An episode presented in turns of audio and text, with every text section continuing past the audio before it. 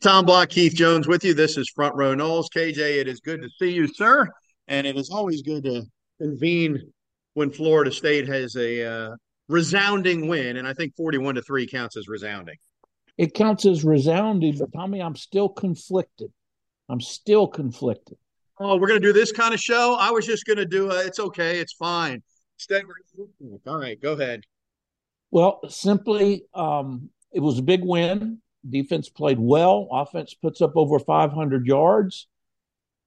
But it wasn't what this team can do. There's still a lot of improvement. I thought Travis was off on a few of his throws early on. Uh, I didn't sense the intensity that we have seen at times. Uh, Florida State just simply overwhelmed Syracuse. Um, I thought that the the uh, you know the, the the defense you know did the things they needed to do, but they didn't completely shut down Syracuse. Uh, held them to remarkably small yardage and only the three points. But I just see so much more this team is capable of. I know that comes across as negative. Uh, I just don't know how to spin it positively. Well, let's start with the defense here, Keith, because I got to take a little issue with – I mean, I thought this was the, the closest to a complete game the defense has played. They, they came up with two turnovers. They gave the ball to the offense at the five-yard line. Syracuse – there was never a point in that game where you thought Syracuse was going to make it a game. I mean, they, they couldn't do a thing in that ball game. Oh, well, I disagree with you because in the second quarter we were sitting there at uh, fourteen three, I believe, and Syracuse was moving the ball a little bit. Now, again, the defense rose up and shut them down. And, yes, I know they forced nine punts. That's an awful lot of punts in a ball game. Uh, but it just didn't seem like they were flying around the ball and doing all the things that I know and believe that they're capable of doing. Forgive me. I don't know. I, I didn't see it that way. I mean, it was uh, – first of all, Syracuse is not a great football team, and I know they're missing some offensive guys. So I don't disagree with your thought that Florida State won the game because they were going to win the game no matter what. But, I mean, Syracuse had twelve first downs in the game. They averaged less than four yards per play with the ball. They threw for – their starting quarterback threw for ninety-nine yards in three-plus quarters. The receivers were really not a threat, save for – maybe two balls that got completed to the six six guy where you're just throwing jump balls like Jordan does to his guys. I thought they – I thought Shaheen, who, who broke the rock, one of the guys who broke the rock, I thought he played very well. He led the team in tackles, had one and a half sacks, had a pass broken up. There were a lot of balls deflected at the line of scrimmage. They had three sacks as a team. I don't know. I can't find a lot of fault with what the defense did in that game, Keith. So do I need to find the term conflicted to you? Or you? I am very happy. I think they played well. I just think they've got a tremendous amount of upside still yet.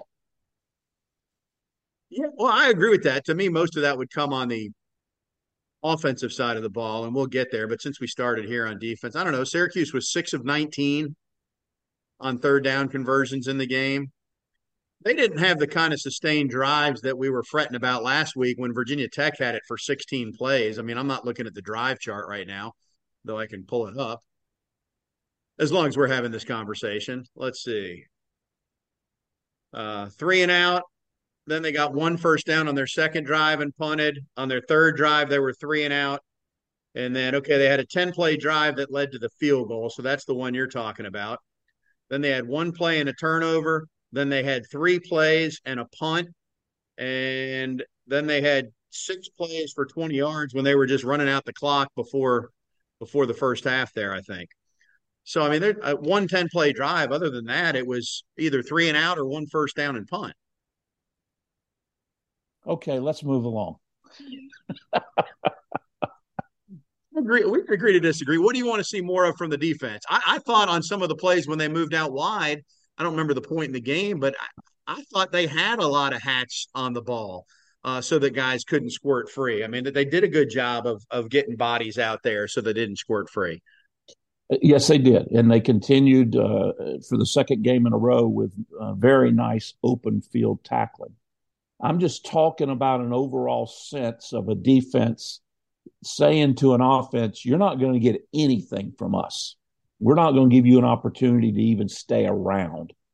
Um, we just haven't seen that yet. And if you want to, if you want to get into the playoffs, and if you want a legitimate chance at winning, uh, you know, and, and playing for and or winning a national championship, um, there's got to be a little more uh, of a um, we're we're not just here to stop you. We're here to to uh, humiliate you. Well, I want to see that too. And I guess where we disagree is I would put that on the offense both today and last week. Well, I mean, we two games. It. I haven't said anything about the offense yet, Tommy. Yeah. Yeah. Well, I mean, you're nitpicking on the defense. I agree. The defense gives you the ball at the five-yard line at seventeen to three. Make it twenty-four to three and make Syracuse get on the bus at halftime. That didn't happen, and that's an issue. And then the ball back on a short field, still couldn't score. And so that's the, the part of the game. And and to your point, and I'm not sure what my dog's barking at because I don't think we're getting U P S or FedEx at this time of night. It, to your point, it, it's a couple weeks in a row, and really the trend over the season. You've got a couple drives in there where you just kind of disappear when it's step on their throat time, and Florida State wasn't able to do it end of the second quarter or the first drive of the third, where typically they're very good, but that wasn't the case today. Well, and I'm also I, I need to mention, and, and our listeners that were there would know this, but uh, you had a uh, national, uh, an N F L uh, Hall of Fame inductee honored during the first half. Uh, there was at least one Hall of Famer in that ninety-three group that was celebrated during halftime. Uh, Corey Simon spent a lot of time walking around the field. He was a first-round draft pick, member of the ninety-nine national championship team.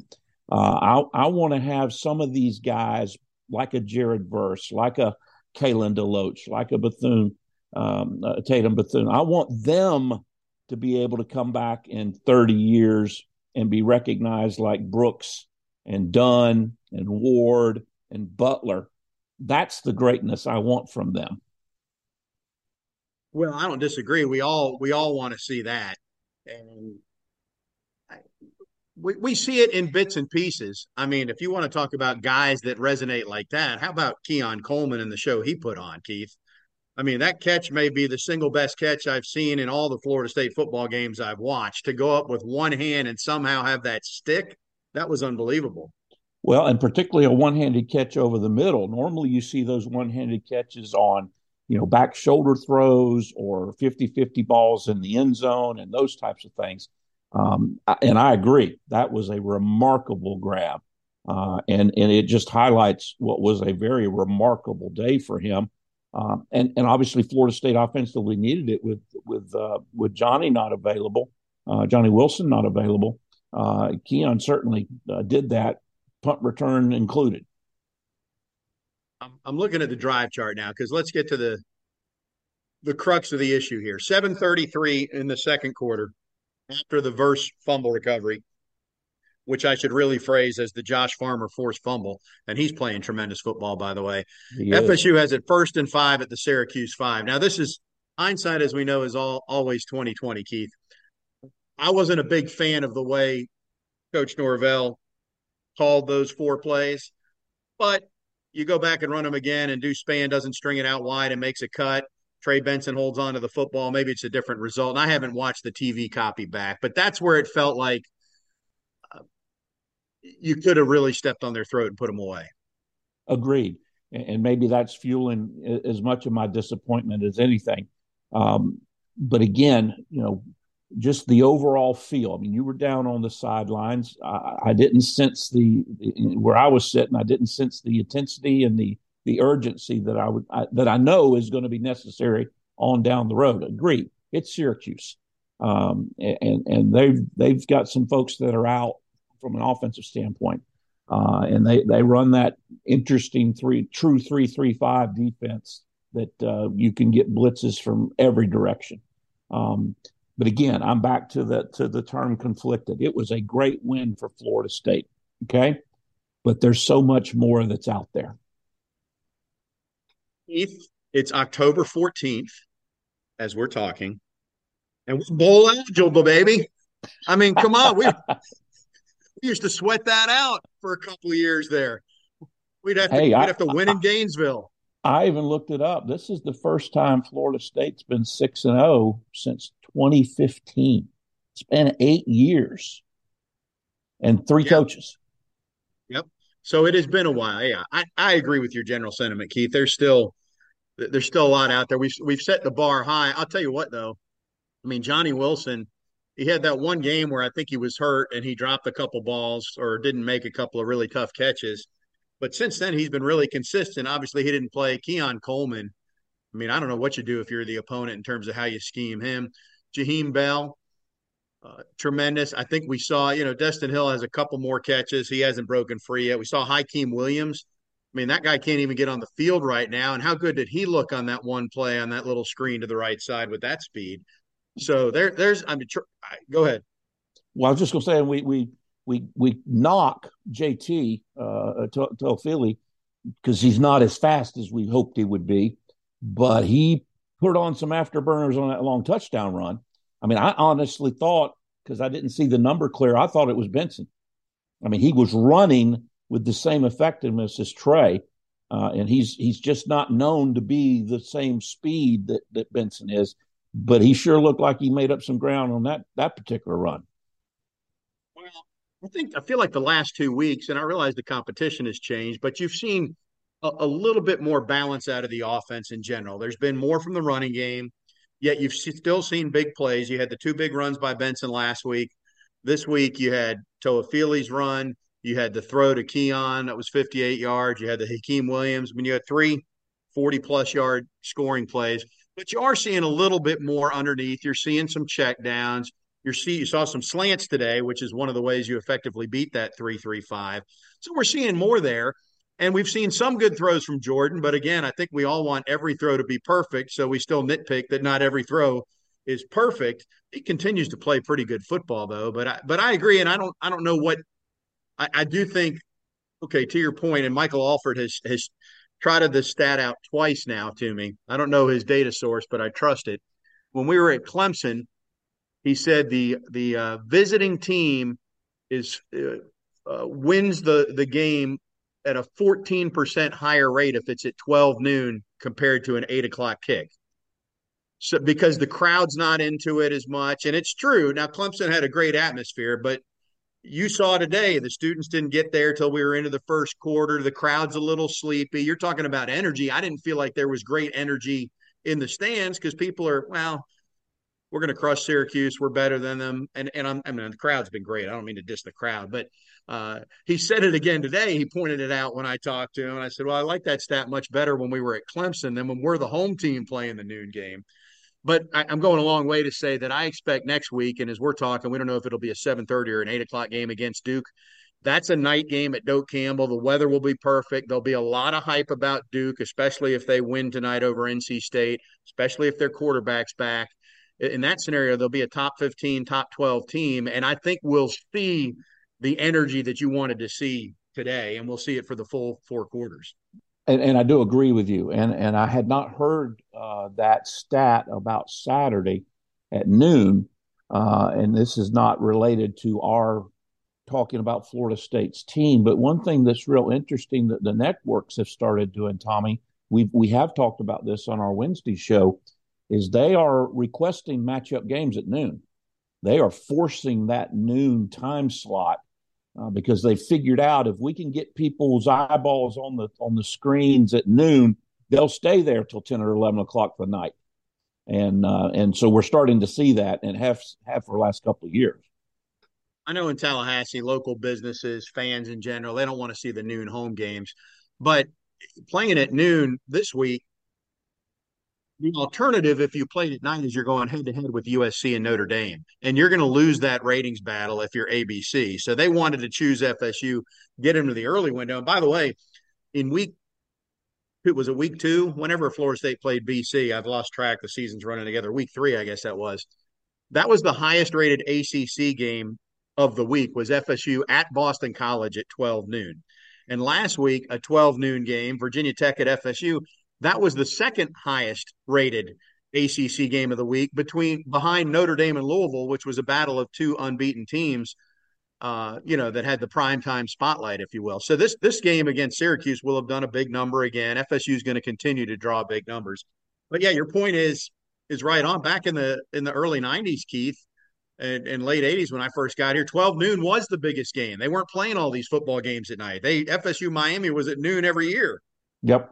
And one in particular down in Miami at noon when it was about one hundred seventeen degrees, if I remember correctly. Yeah, I've tried to forget that game, but it might have been one hundred twenty-seven degrees that day. But, yeah, you are correct. Um, I, I'll tell you what. I, I need to do something with my dog who's still going nuts. Why don't you take care of a little business, and I'll be back momentarily, and we'll continue this conversation, K J. Well, the little business that Mister Block wants me to take care of is we want to bring you the most interesting move of the day, uh, brought to us by our friends at Prime Meridian Bank. And I don't know that our listeners uh, that were not that were at the game and haven't had haven't had a chance to look at it, but go back and watch on that fifty-eight yard touchdown uh, throw to Keon Coleman. He did the most remarkable in move and then move back outside that I've seen in a long, long time. And that's what resulted in him being so wide open. And Travis uh, delivered a perfect strike, and uh, F S U uh, uh, completed that fifty-eight yard touchdown pass uh, very easily. By the way, Keon finished the game with nine receptions for one hundred forty yards. Uh, he had six punt returns for a total of one hundred seven yards, including a seventy-two yard return that he almost, almost got to the end zone in.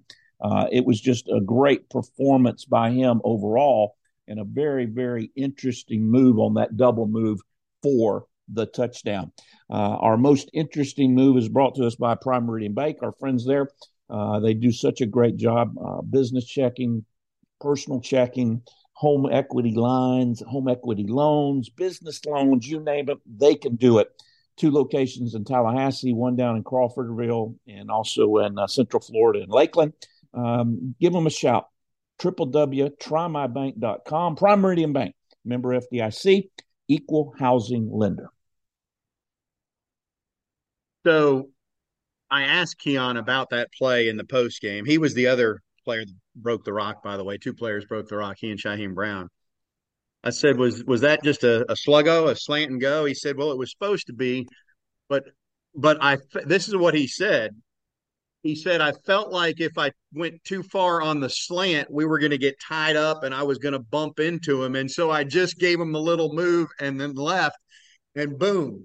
So I don't know how Ron Dugans will grade it, but based on the result and the the rest of the execution, Keith, I don't think you can argue with it too much. If our if our listeners have an opportunity to go back and look at that, you're going to see one of the most outstanding moves that you've seen in Doak Campbell in a while that resulted in him being that wide open. It was it was just fantastic. He was fantastic. Keith, have you ever seen a punt returner that catches the ball over his head? No. I mean, about, uh, it's a game. He just, I mean, I say over his head. He has his hands at face mask level, and he just catches the ball like an underhand toss from your six-year-old, right? I mean, and it looks completely comfortable. Most of us, you would you would never teach somebody to catch it that way. It looks like second nature to him. Well, I will just mention to our listeners that uh, some forty plus years ago, my sophomore year, we've talked about it. I was the primary punt return Uh, guy. Uh, my total punt returns for the year were about eighty or ninety yards. Okay. He had six returns for one hundred seven yards in one game. So I don't think I really have anything to add anymore to what he does. um, what, what do you want? Going back to the offense, Keith. And again, I, you know, the, the failure to score in the red zone. They were perfect in the red zone this year, and if they kick the field goal on fourth down, they're still perfect. Uh, so I can't really nitpick that much. I mean, I think a little bit better execution, any of those plays probably could have scored, uh, and that's what they'll go back to the drawing board on. They had a fourth down they didn't convert when they went to Wildcat, and, and you know, on the one hand, I don't want to see Wildcat. On the other hand, it's now out there on tape just to make other teams spend some time figuring out what are we going to do if Jaheim Bell is in the Wildcat and Travis is out here, right? So – Do you do – it's, it's probably not the play call you make if you're in the college football playoffs against Georgia and it's seventeen all and it's fourth and one with ten minutes to go in the game, you know? I mean, you, you probably line up with your best running play in that scenario. So I, I'm not going to lose sleep over that. No, the, the, and again, again, very nitpicky. Uh, Travis finished the game twenty-three for thirty-seven. So there were fourteen incompletions. And unlike other games where we would say that the receiver dropped the ball three or four times, or, you know, he threw three or four balls away, uh, Tommy, particularly in the first quarter, there were three or four passes that Jordan made that were not well thrown. It, you know, it's almost like it took him a while to get warmed up, or, or, or get, you know, the proverbial awakened. Uh, that's what, that's what uh, I, I would, uh, would want to see Uh, him take ownership of, and I'm sure he will, and and and do a better job, because, you know, he completed seventy-five percent of his passes last week. Okay, I haven't divided uh, twenty-three by thirty-seven, uh, but but you know, it's something less than seventy-five percent, uh, and it, it was just noticeable. Now, why is it noticeable? Because we have such confidence in what he can do, and we're holding him to such a high standard. I'm o- almost. Uh, you know, it's almost a backhanded compliment for me to even suggest that he needs to focus, uh, because he's certainly capable and certainly will. But it just seemed a little out of rhythm. It just seemed a little mistaken. They got it corrected. Um, but, you know, if you want to play at the highest level, if you want to do what Coach Norvell wants done, there's still learning opportunities and things on tape that this coaching staff can show this team that will be teaching moments. sixty-two percent, by the way, is the math on that. Okay. I just worked well, it not, out long. It's not seventy-five. It's not seventy-five. I, I just worked it out long form for you, Keith. Um, yeah, I agree. He missed on some throws. What's interesting, he actually started the game five for five, but then there were some errant throws. And then later uh, throughout the game, there, there, there's probably three. Jaheim Bell dropped the ball at the sticks. Um, uh, Trey Benson, the angle route, uh, and you talk about getting lucky. It hits off his hands, and it hits three defenders, and none of them pick it off. Of course, Florida yep, State yep. didn't score on that drive anyway, so it didn't wipe uh, anything away. Uh, I don't know if you would call the other the the same sequence, the, the pass out towards the uh, pylon that Trey Benson dropped, or that Morlock dropped in that same series, but there might have been three drops. But your your point stands. I, I will say, though, uh, so the, the throw you just talked about on the double move, that was a great ball from Travis. The the ball where he hit Jaheim Bell down the seam. I mean, Bell had he had not even turned yet. I was in the end zone watch. He had not even turned, and then I watched the replay, and that ball is going out, and Bell's got a defender on his shoulder, and he just turns and fades to his right a yard and a half, and there's the ball. I mean, that was a beautiful throw. Well, it, that was one you'd say bumped to the resume reel, and that resume reel, reel would be the proverbial he threw him open. Because if he throws that ball – Uh, you know, vertically, strictly vertically, he's got to get it in over the D B, and and it'll be a difficult, a more difficult catch for Bell. He throws it with an inside move, forcing him to go away from the receiver, and made it a much easier catch. Yeah, yeah. So I mean, there's there's some good throws mixed in there, and you know, he didn't run the ball much today, but he got two touchdowns because. Just when the team is dialed in on Trey Benson, he just pulls it. And, and what are you going to do? I mean, it's just, it feels like that's there a lot. It feels like there were scramble yards there today that he opted not to take. But again, Keith, they beat Syracuse thirty-eight to three last year and forty-one to three this year. And Dino Babers had some interesting comments uh, after the game. So related to Keon, Uh, oh, I don't have the quote exactly in front of me, but he, he basically said God was showing off when he made him, or so, something like that. but but then he relayed that his quarterback, Garrett Schrader, the reason he didn't finish the game is he got food poisoning last night. And uh, not to be graphic here, but in his press conference, Dino said it, it was coming out of both ends, and finally we had to pull him out of the game. Okay. Leads to several questions. They weren't going to beat him even if Garrett Schrader was one hundred percent healthy. But last last year they played him on a bad leg. And at the time I remember thinking, okay, if this is your best option to play a quarterback not one hundred percent, maybe you should get a good backup quarterback, right? Here here they go with the guys. They're starter. I mean, I don't know how close to one hundred percent he was, but he's obviously still the best option. Anyway, it kind of – he he didn't say it in a way to tarnish what Florida State did. He was complimentary of Florida State, but – He he did say that was the case. What it made me wonder, though, is this, Keith. The team eats together. And so if Garrett Schrader had food poisoning at the team meal on Friday night, how come nobody else on the Syracuse team did? That was my question. Or or did he have some kind of midnight snack that nobody knows yeah. about, and they need to tell people not to eat stuff on their own? Yeah. What, what side of the equation do you come down on? Yeah, I mean, usually with a team, if you got one guy sick, I mean, see F S U against Boston College, and that wasn't food poisoning, but you got half the team sick. So that was the kind of the curious thing there. But um, how about how about this? We never give him any love, but Ryan Fitzgerald makes a forty-eight yarder and continues to excel this year. And, uh, you know, we spent a lot of last year talking about Florida State's red zone struggles. And to be candid, Fitzgerald missed probably five field goals that were thirty-seven yards or in last year, that if he makes them, F S U's red zone percentage is a heck of a lot better than what it was. But he's kicking very well this year. How about this, Tommy? They threw it up in Campbell Stadium if you were if you happened to catch it. Uh, Fitz has not missed a kick this year at all. Yeah, Point we after. only talk about this after a game. We don't exactly. talk about it. Exactly. Yeah. And yeah. Uh, I was looking, uh, there were eight or nine kickoffs.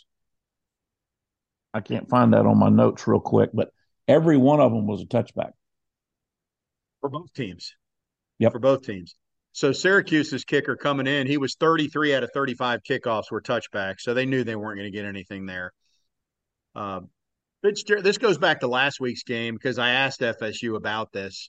Uh, on the kick return last week, I did get confirmation that they were not uh, – Fitz was not instructed to kick the ball short. Uh, he just mishit a couple. They got on him, and he and he kicked the others deep. But that was not an intentional let's put the ball at the three-yard line kind of thing. Um, that's that's not part of their philosophy on it.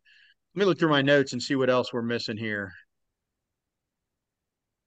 By the way, Tolephilly finished the game uh, just seven yards short of one hundred. Uh, he had seven carries for ninety-three.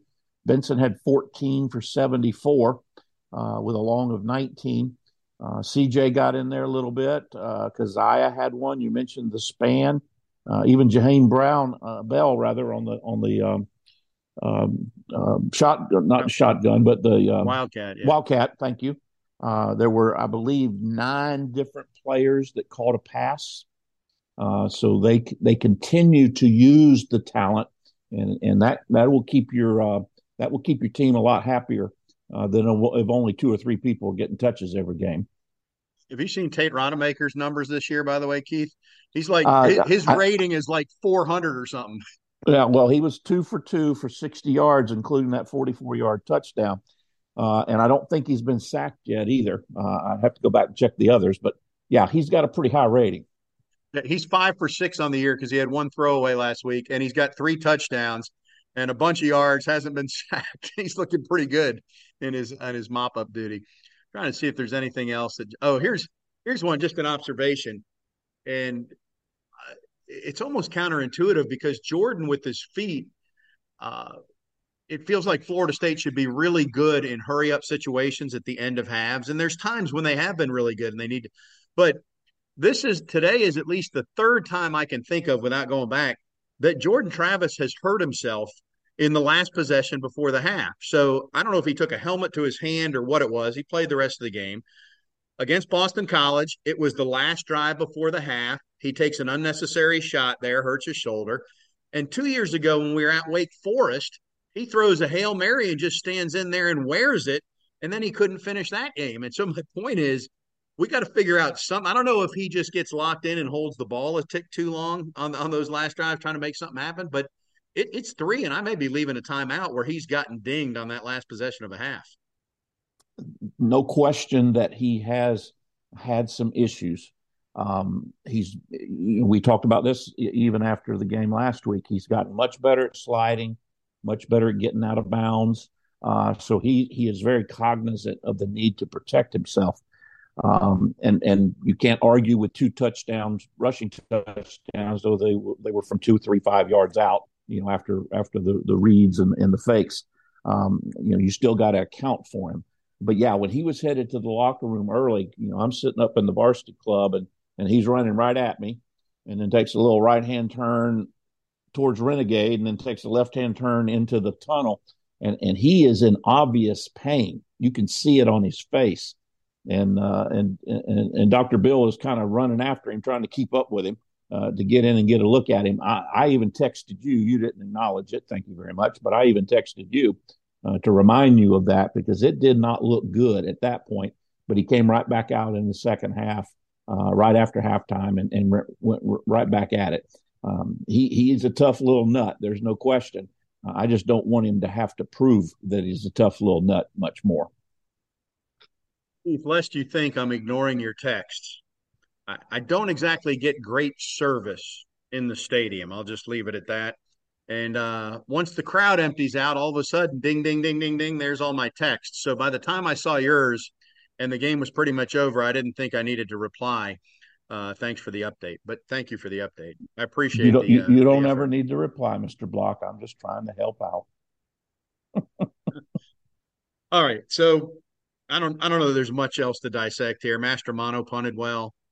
Um, you know. Four punts, three inside the twenty. He's he's been splendid all year. No question. I think the one thing, and we'll talk about this more on our Wednesday show, but the one thing that we need to do a little homework on and spend a little more time on, uh, it, it's starting to get a little traction.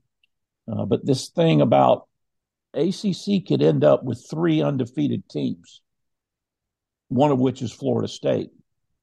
And Florida State would not go to the A C C championship game because of the way the tiebreakers work. Uh, so we'll we'll do a little homework on that. We'll just say that's a little preview. Uh, maybe somebody loses as we're taping this on Saturday evening. There's a couple of uh, later games. Maybe somebody loses uh, or something else happens. Uh, but, um, you know, all of us were just cheering and so happy that the divisions have been done away with. And and hopefully Florida State doesn't get bit in in the first year in which the divisions have gone away with. Yeah, we don't it, – it's too early in the conference season to really go too deeply into that, Keith. So we'll save it for Wednesday, especially we don't know the Louisville and the North Carolina results as we're talking. Um, there is a scenario where some teams ahead of Florida State nationally could lose, and F S U could be, say, say they're number three nationally because you still have Georgia and Michigan unbeaten. Number three nationally, but they don't make the A C C championship game. So now does the playoff committee take F S U that didn't win a championship, or do they take the winner of the A C C championship game? I don't really want to go down that road right now. It's always been a beauty contest, and I've always hated that part, but your your point is true. Going into play against Syracuse, if the season ended before games kicked this weekend, of the three unbeaten teams in the A C C, Florida State would have been the one shut out of the A C C championship game. That is a true statement based on opponents' one-loss record. But, again, everybody has four or five league games left, so we'll see. I want to go back to the more important comment you made. Because it's a beauty contest, you nor I have ever liked it because we would never win a beauty contest. Well, that's why we do radio and podcasts, Keith. We know we know our lot in life. All right. We're finished, folks. We will uh, be back with our regular show on Wednesday, forty-one to three. Enjoy it. That'll do it for Front Row Noles.